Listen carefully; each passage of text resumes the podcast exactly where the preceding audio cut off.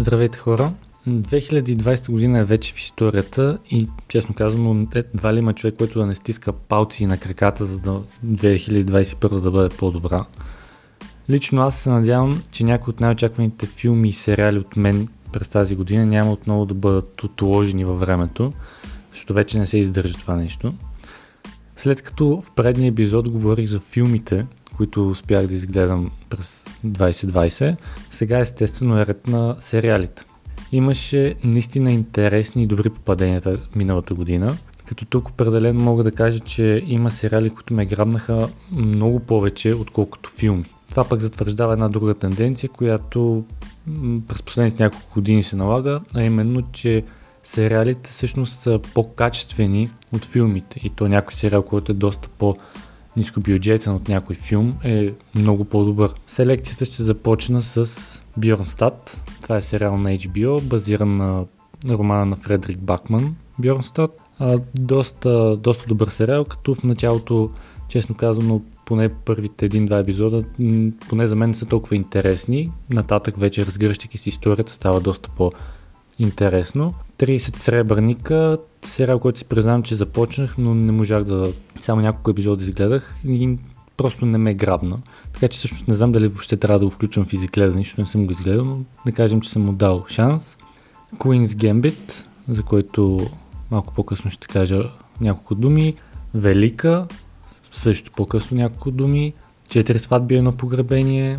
Стюардеста, Скейли Куоко. Die Hard, това е мини сериалът, ако така може да се нарече, на Кевин Харт за Quibi, една стриминг платформа, която просъществува само няколко месеца и то е в САЩ. Идеята и беше, ако не сте чували, е сериалите да бъдат с продължит... епизод на сериал да бъде с продължителност максимум 10 минути, като идеята е това да бъдат идеята беше това да бъдат сериали, които се гледат предимно на телефон, докато се пътува в метрото или в колата. Нищо, нищо толкова ангажиращо и да бъде бързо и лесно достъпно, но очевидно не си излезе сметките на хората, които а, го създадоха това нещо, защото през а, септември, мисля, беше обявено, че е обявила фалит платформата, но сериалчето не е лошо отгледани от вълци. На следващото място е продуциран от Ридли Скот Страната на Лъвкрафт. Може и да те съсипя. Наследници. Отмяната. Като отмяната също изгледах няколко епизода. Не ме е грабна. Доста хора казват, че сериалът е страхотен, невероятен. Може, поне мен лично наистина не ме, не ме е грабна. Бягай, Любовен живот са на Кендрик, Другият, един сериал по Стивън Кинг, Дейв, Back или Ответен удар е, на български. Него изгледах а, така малко на, а, на Прима Виста покрай едно интервю с Лорен Браун за последния сезон на сериала. The Last Dance, документалната поредица за последния сезон на Майкъл Джордан. Храна за любовта, Глутница, който също изгледах покрай едно интервю с Евгения Храменко и проект Синя книга. И така, освен ако не съм а, изпуснал някой, като стегли чертата се получават 20-21 сериала, които съм успял да, на които съм успял да дам шанс през миналата година. А, интересно ми разбира се вие колко сте успели, ако помните или си водите такава статистика, така че не се смеете да коментирате. А, по подобие на филмите и тук ще изтъкна три, които а, са ме грабнали най-много и сигурност бих препоръчал. Първият е Queen's Gambit. В него Аня Тейлър Джой показва за не за първия, за още някой си път, че е предстои доста блясково бъдеще. По един много добър и бих казал многопластов и задълбочен начин, тя успява да влезе в кожата на една гениална шахматистка, която няма проблем да победи който да било мъж защото сериалът се развива през 60-те години на Мирна Левег в а, Америка и тогава м- жени в шаха не, че не е имало изобщо, но почти не е имало. И това жена да побеждава мъже, които са били щатски или пък а, национални шампиони, не е било, а тя го прави, въпреки че е сирачи и така нататък, т.е. много по-трудно минало има. Големият ти проблем обаче може би и на повечето гени е такъв, е самата, самата нея. Да, алкохол, успокоителни, постоянно утане.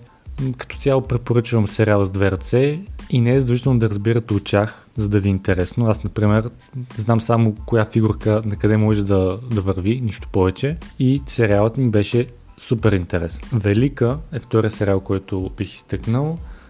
Той е един от тези, които гледах с най-голям интерес. Него Ел Фанинг и Никълас Холт правят според мен страхотни роли. Този сериал може да те спука от смях и сюжетните линии също така са страшно интересни. Ако трябва да бъда честен, преди да му дам шанс, бях леко резервиран и скептичен, защото по принцип не си падам по сюжети с кралски особи. Това не е моето нещо, но този, Велика, не е типичният такъв кралски сериал. Съвсем накратко за сюжета Екатерина Велика, а, която си играл Телфанинг, трябва да се омъжи за налудничеви император на Русия, Петър, който случай е Никълс Холт. Но проблемът е, че тя не го обича, въпреки че прави усилието. А на него пък не му пука особено, защото той си има любовница, чуди си какво прави през по-голяма част от деня. Единствената му сметка от този брак е, че трябва да има наследник. Екатерина обаче не е от тези жени, които просто свежат глава, казват да, мъжо. Тя не само, че не иска просто така да забременее, тя иска да управлява. На следващото място ще спомена 4 сватби и едно погребение. Имаше филм от 94-та с Хю Грант, който беше доста интересен, но сериалът на Хул, поне за мен, е, си е чиста десетка. Романтична комедия от всякъде, но не е бозава и будкава, а супер смешна и интересна.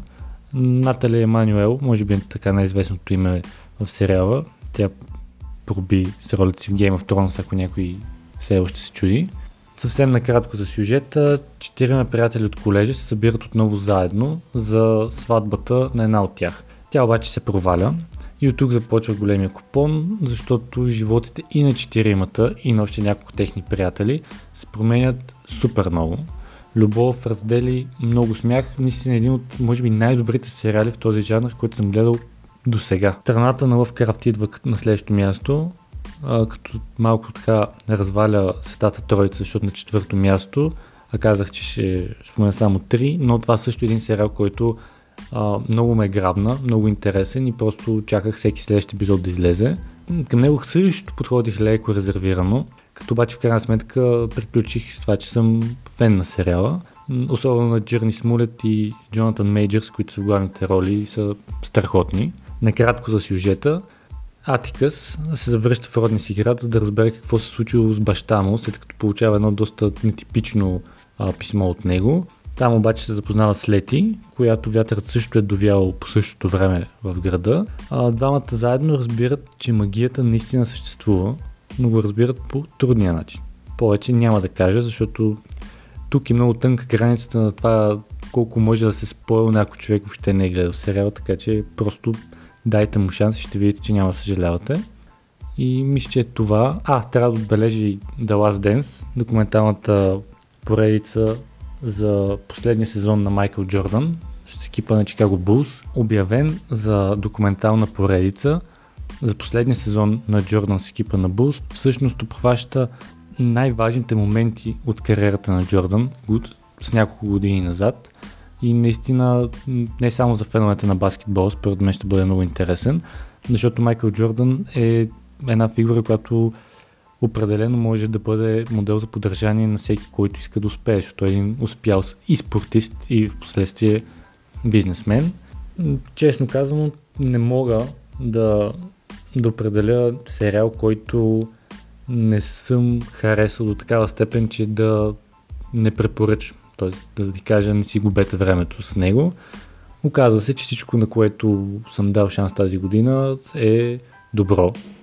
Харесало ми е. Може би отгледани от вълци, но наистина не съм сигурен, защото просто това, че не е моето нещо, не означава, че сериалът е лош. Ами това е за този епизод. Не се смейте да, да споделяте кой е вашият любим сериал, защото 2020 не беше чак толкова лош. Нали?